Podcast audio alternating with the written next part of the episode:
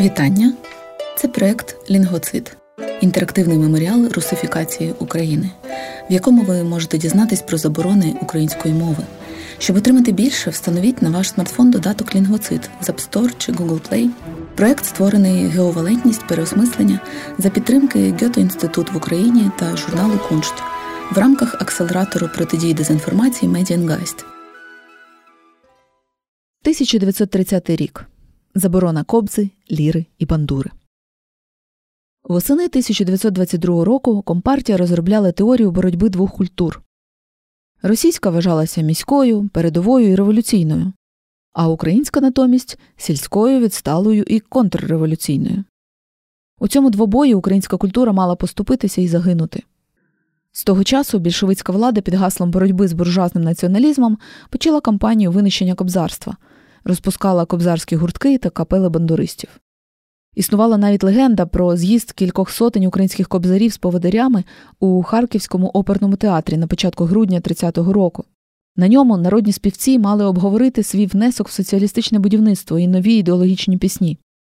Після з'їзду кобзарів нібито посадили в ешелон і під приводом поїздки до Москви відвезли до станції Козача Лопань і там розстріляли, а музичні інструменти спалили поруч. Проте жодних документів в архівах колишнього НКВС КДБ не збереглося.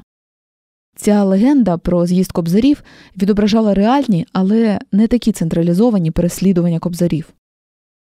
У грудні 1933 року Компартія оголосила кобзу, ліру і бандуру класово ворожими і видала кілька знакових постанов про заборону жебратства, про обов'язкову реєстрацію музичних інструментів у відділах міліції та НКВС та інші.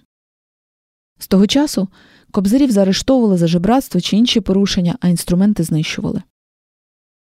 Натомість музичні фабрики України зобов'язали виготовляти гармошки, баяни, балалайки і домри. Водночас розпочалась інформаційна кампанія під гаслами Проти Кобзи Радіо Дніпрельстану або Кобза музична соха. Усі ці заклики таврували кобзарів як невиправний націоналістичний елемент. До цькування кобзарів долучилися і українські радянські письменники. Юрій Смолич писав на кобзу тисне середньовічний хлам жупана і шароварів. Микола Хвильовий закликав покласти край за кобзареню України і вибивати колом за кобзарену психіку народу.